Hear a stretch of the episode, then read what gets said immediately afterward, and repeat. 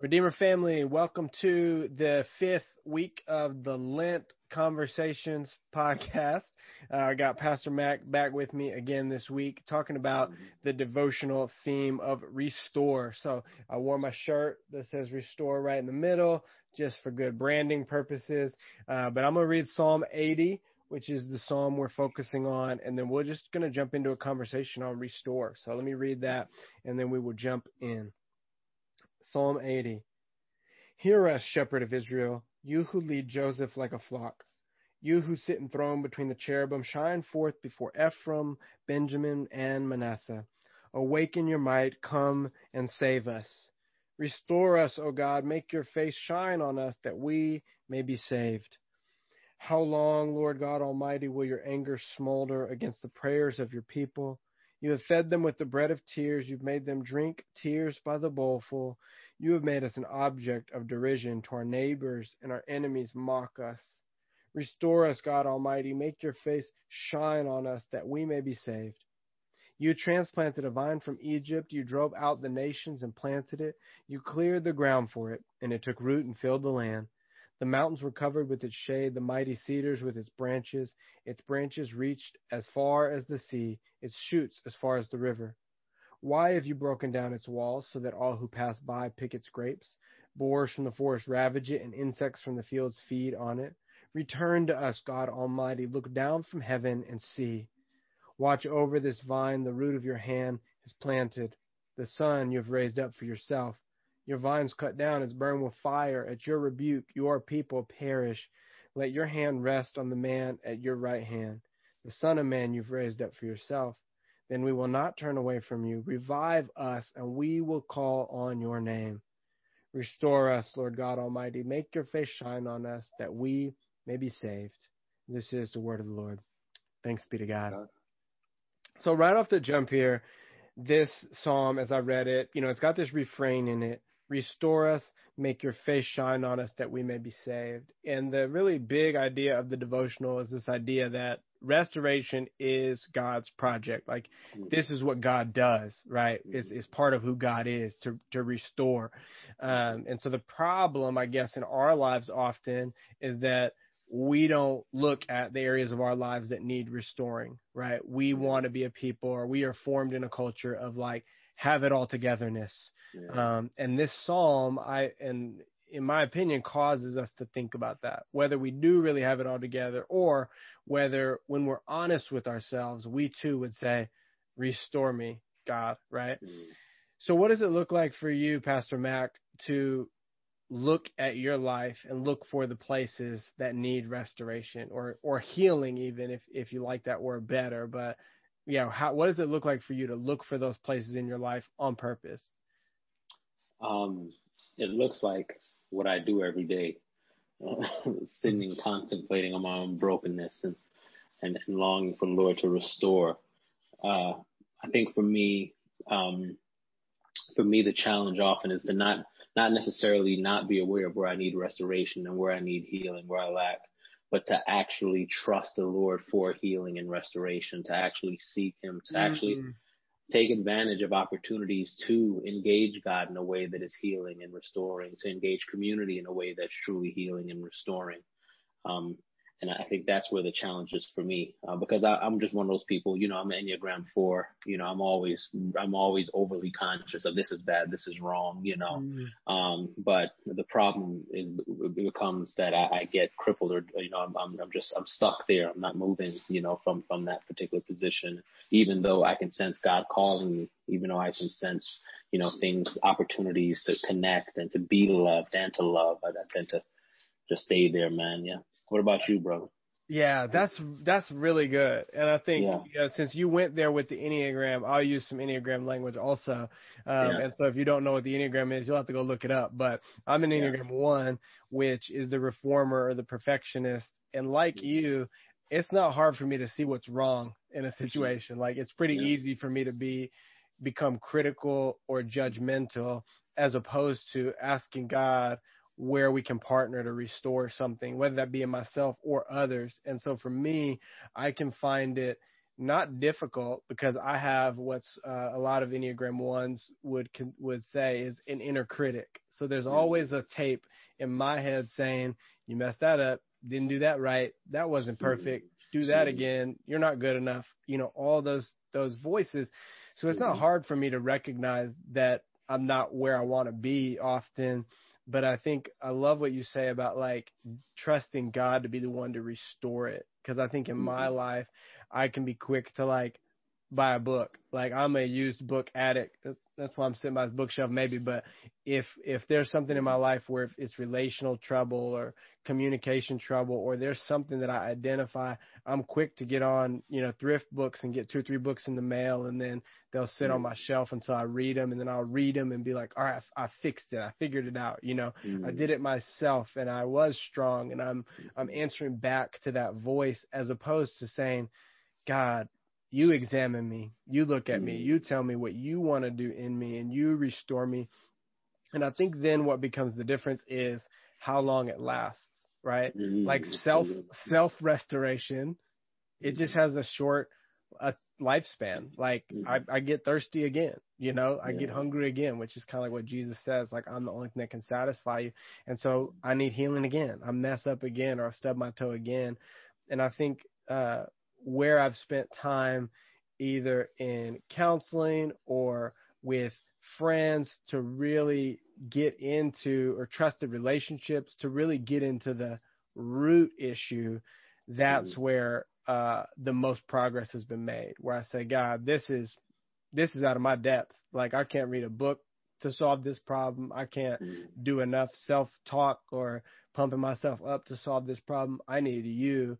Um, and so those have been places for me where where I've really tried to become more vulnerable and more open to God and to others. Um. I don't know if you resonate with that or or you notice what are the things that are most helpful for you when you do recognize this is something only God can heal. The biggest thing I think is rest, but true rest, true mm. rest. And true rest often is not vegging out, is not doing anything. True rest often is having meaningful connections, eliminating um, non-meaningful, meaningless, or or um, you know things that may be productive but not necessarily nourishing. Eliminate those things from my calendar, and then fill my calendar with things that are truly connecting practices connecting myself in meaningful ways to God, connecting myself in meaningful ways to community, my family, things of that nature. And that's usually the first step. And usually yeah. that, that, that, that, that's, a, that's a huge help in terms yeah. of feeling restored. So, yeah. Talk about those connections with God. Like what are your, yeah, what are your personal go-tos? Your like, yeah, what are your kind of favorites, I guess? The classic disciplines, yeah. I'm sure, but yeah, give us more. yeah, man. I think the biggest one for me largely is, uh, the, I like to call non-agenda time with God, mm. right? time with God that isn't necessarily checking a box, time with God that isn't necessarily making me a better pastor or any of those things, time with God that just lets me be a son with God the Father. That's right. so good. Um, and just, I mean, essentially just being able to read the Bible and, you know, feeling like I just read this, I'm nourished. I don't have to write anything. You know, if I want to journal, I do. If I don't, I don't. You know, repentance. God, I'm, I messed up here. I'm sorry. I just want to, just want to experience right now your forgiveness and unconditional love. You know, and just those times are, are important. Um, you mentioned counseling, which is huge for me personally, largely because as a, maybe it's not just as a four, but as a four, I tend to probably feel more or live in those feelings a little longer. And it's extremely important for me to have a space to be with someone who one themselves has has a connection with the, with this God that I serve, that we serve, and to just be able to say, this is what's happening, this is what's going on, you know, and and there's nothing's hanging in the balance as I share, right? There is no danger. Um, uh, you know, the, all there is is a safe place, and it's just healing. The the mm. the the um, the only thing on the agenda, so to speak, as I talked about unagendered space, the only thing on the agenda is healing. The only mm. thing on the agenda is, is restoration, is connection.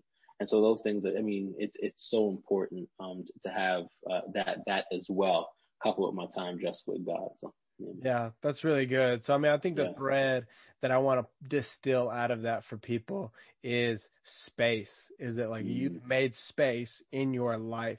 And I think yeah. that's the challenge of Lent, right? And that's the challenge of lament is, am I making space in my life for lament? Am I making space in my life to look at the raw emotions I have, place them before the Lord and trusted individuals, um, and and see where what God has to say about it. Because yeah. um, so often I think we find ourselves hearing what everybody else has to say about it, right? And mm-hmm. even in our own minds, what our trauma has to say about it, what our history and relationships has to say about it, what our yeah. um, what this other person has that I don't have has to say about it, but we don't make the space to see what does God have to say about this, and then what does God want to do about it.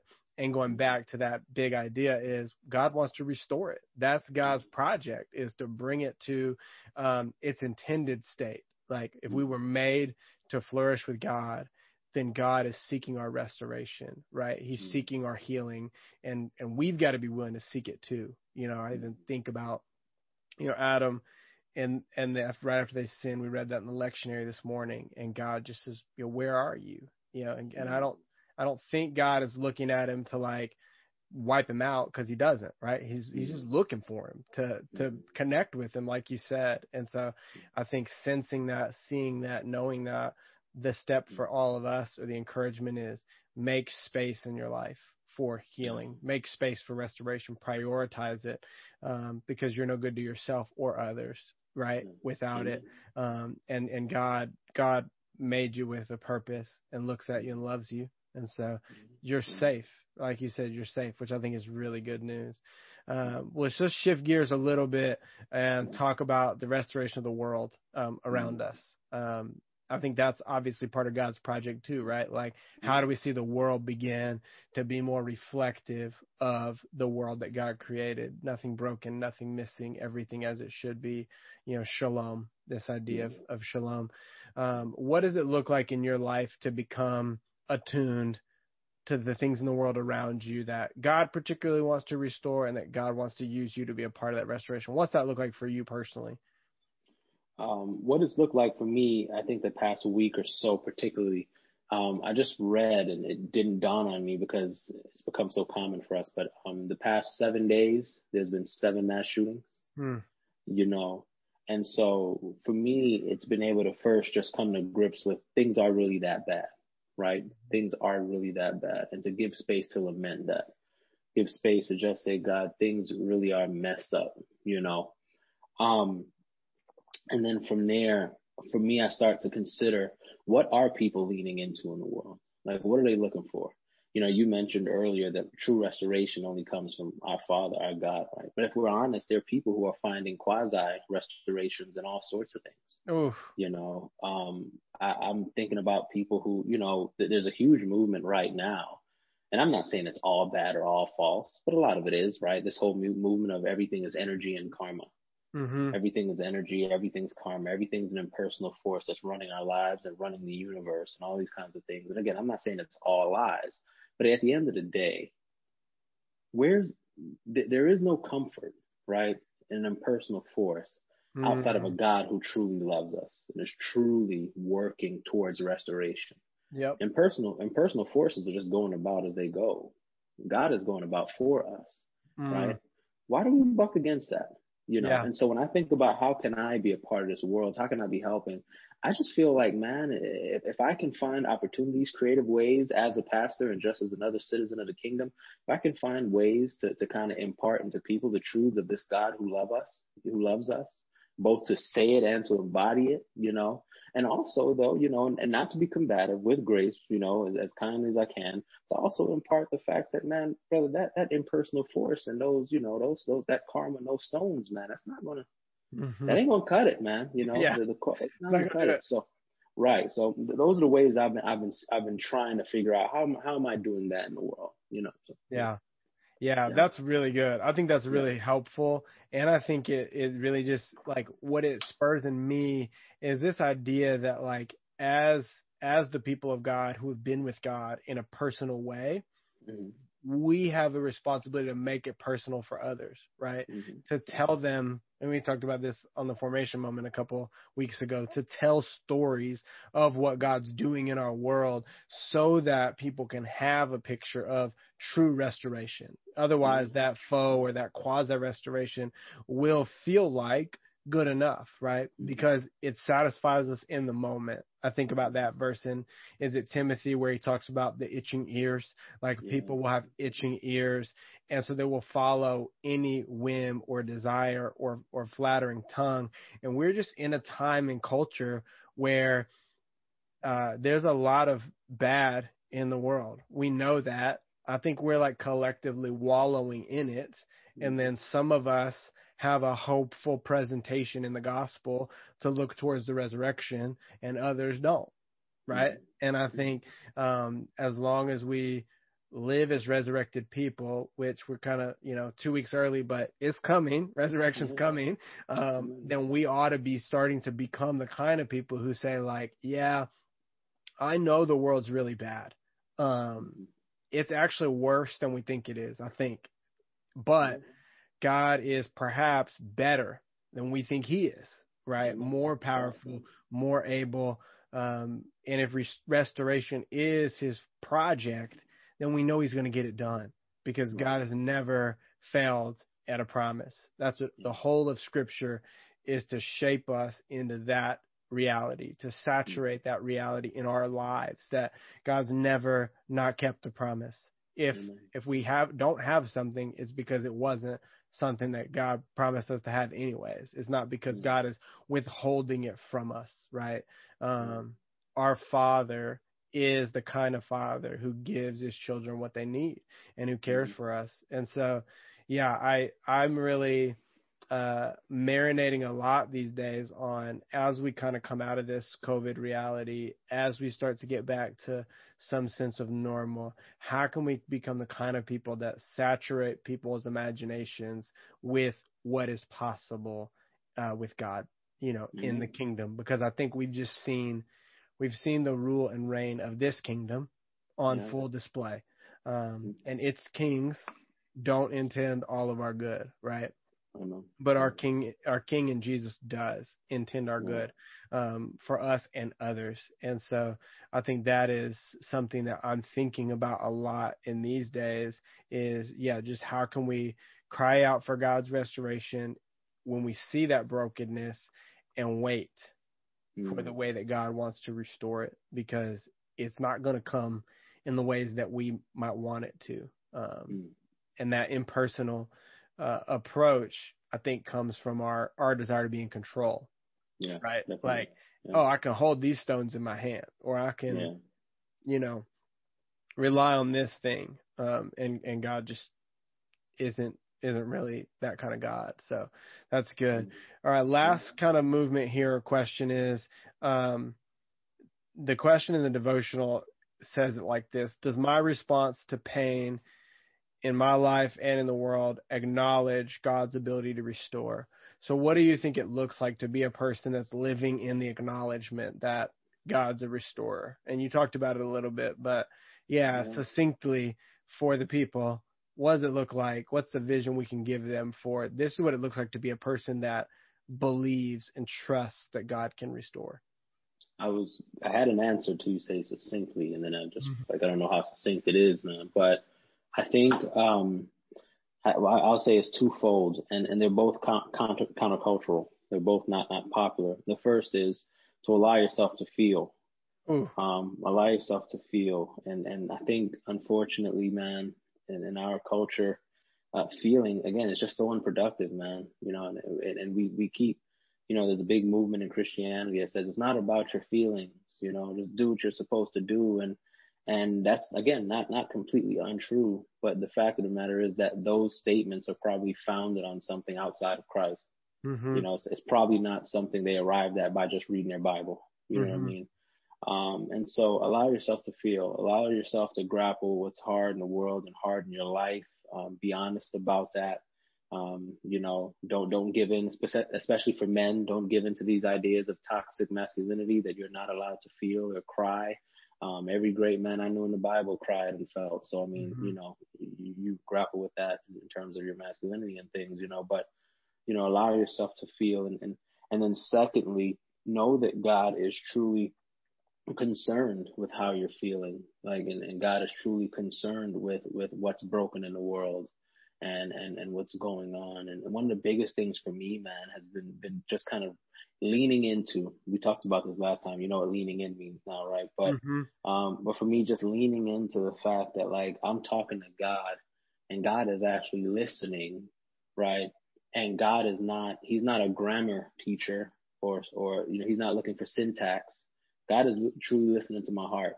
Mm-hmm. And and he and he's okay with the pouring out of my heart. Like he's listening, he's taking it in, he's responding, and that's huge, man. That's huge because that's that's a lot different than if God is just looking for me to get it right, and he's just looking for me to say the right things and do the right things for him to move, and that's just not the case. So, yeah, I mean, there is right and wrong. Please don't hear me say that that there's no such thing. That's not what I'm saying. There is right and wrong. I'm just saying that um, to be able to feel and then to commune with God with those feelings, not apart from them um, you know, and and uh, yeah, yeah, and and and to to believe that God is still working, I guess.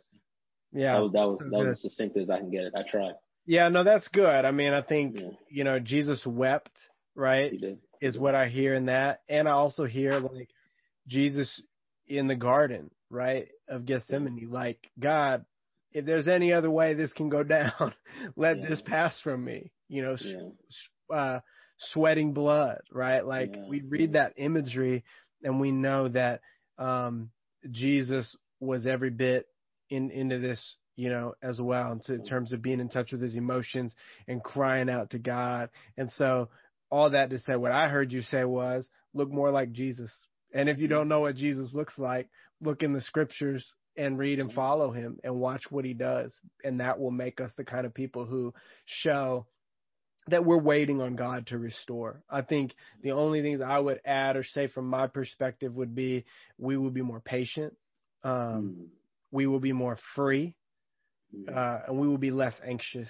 Um, I think when we acknowledge that God's in control of this, He's for our good, and He's for the restoration of us and the world, then there's just not a whole lot to be in a hurry about. There's not a mm-hmm. whole lot to be anxious about. Mm-hmm. Um, and there's and there's not a whole lot to doubt, you know, or be afraid of, or be afraid of, right? It starts to yeah. suck that out of the equation pretty quickly, yeah. um, and so the encouragement for this week as we close is to make space, make space mm-hmm. for God to show you in you and outside of you what He's looking to restore, and trust that He'll do it. Um, trust that He'll do it, and um, I think this will hopefully this conversation will anchor us as we go through um, Passion Week or Holy Week or whatever we call it, leading up to Good Friday, and then looking at that cross where Jesus dies, you know, and feeling the weight of that for those days of silence until we get to Easter. So we're getting to something really good. Um, we're going to talk about hope next week, so it'll be uh, a little bit more uplifting, maybe. But I thought this conversation was dynamic, and so I hope it blesses you. Um, so thank you, Pastor Mac. Thank you, church. Mm-hmm. If you have any questions, um, reach out to us, Benjamin at redeemeratl.org, Leon at redeemeratl.org. We'd love to hear from you, and um, have a great rest of your week. Peace.